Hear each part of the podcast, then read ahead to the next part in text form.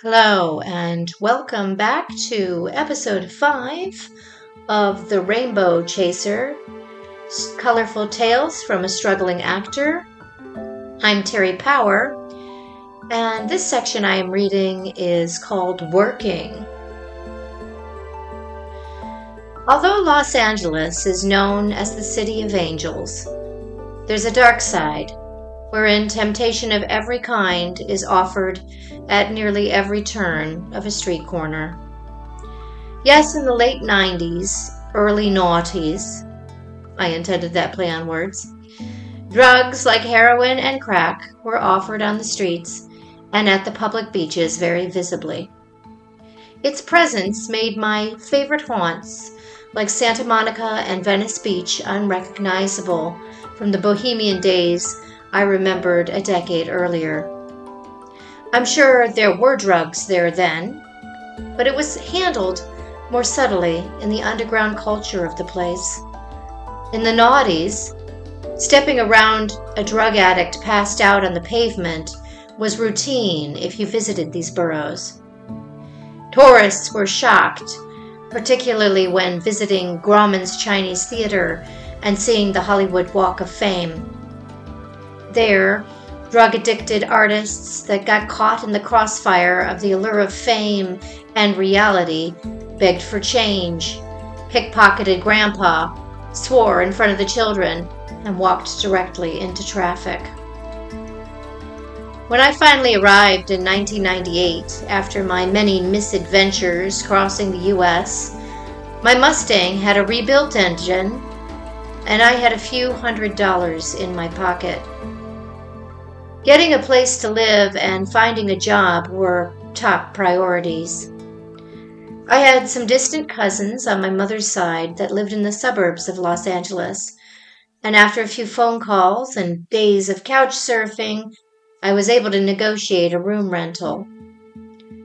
My cousins were a fairly young couple.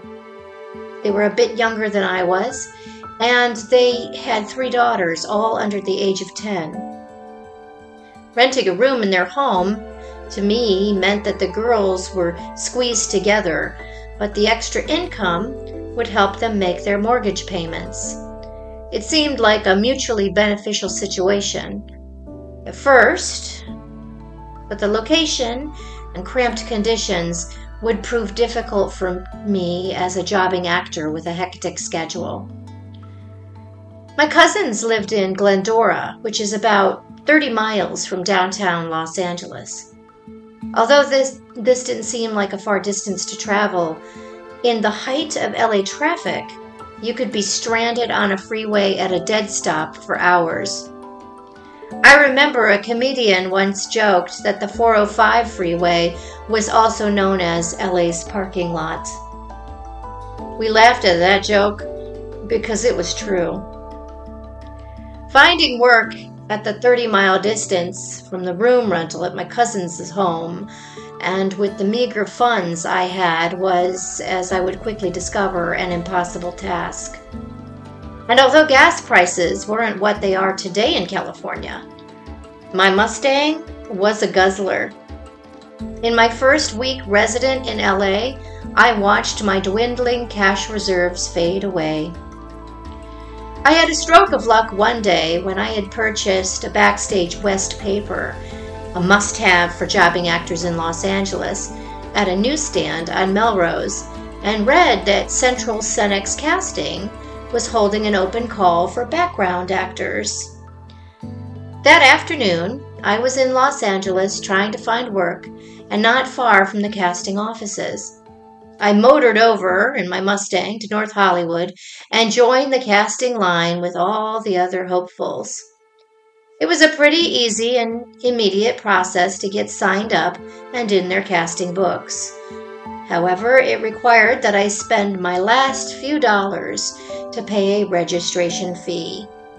I reluctantly handed over my last 50 bucks and prayed that the investment would pay off.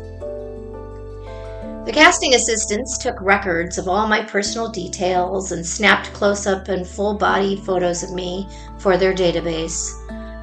Finally, they handed me a slip of paper with instructions on how to call their job hotline for work.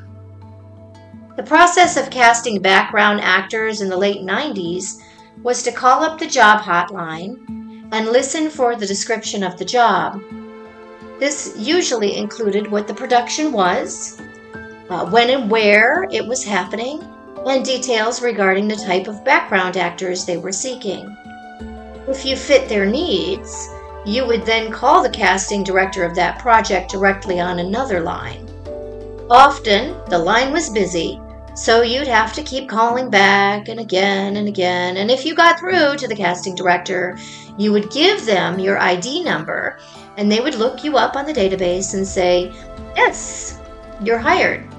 Or, No, sorry, you're not right for this one. If you were hired, you would be given all the details and told your call time, which was generally early the next morning. The casting hotline was updated every afternoon, and actors could start calling after 5 p.m. That first day I signed up and went into the database, it was just after 5 p.m. when I was done. I exited the central casting offices and stood in the lobby of the building, reading the materials they had handed me.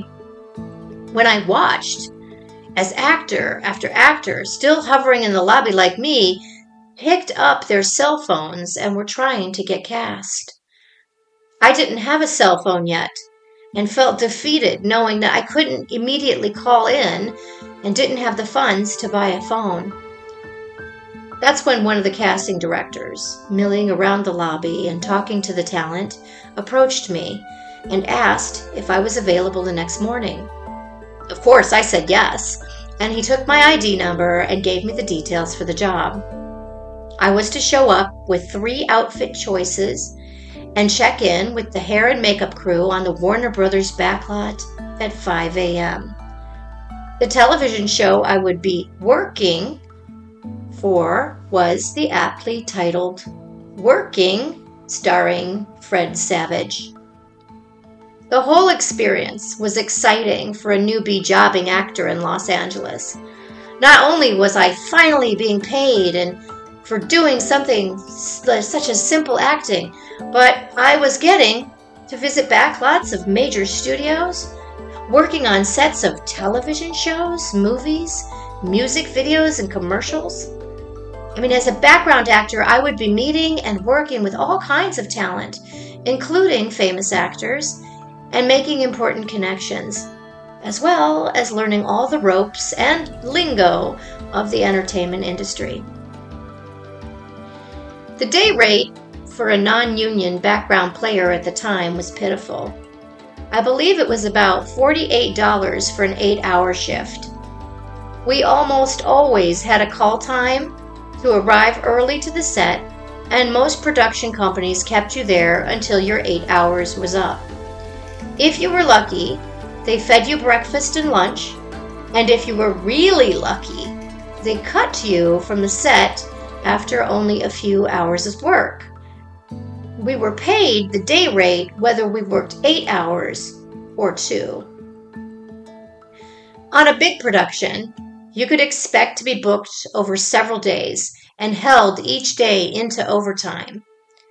If they requested that you stay past your eight hours, they paid you time and a half each hour over. And if they requested that you stay over 12 hours, you would make your day rate, number $48 for non union, each hour past that 12. This was known as golden time.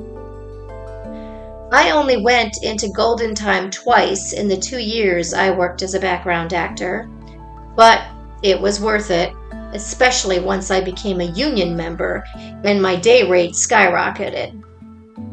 But I had to pay my dues figuratively and financially, before I was paid a living wage as an actor in Hollywood. Driving onto the bat and the Warner Brothers backlot to be part of the working television talent was super exciting.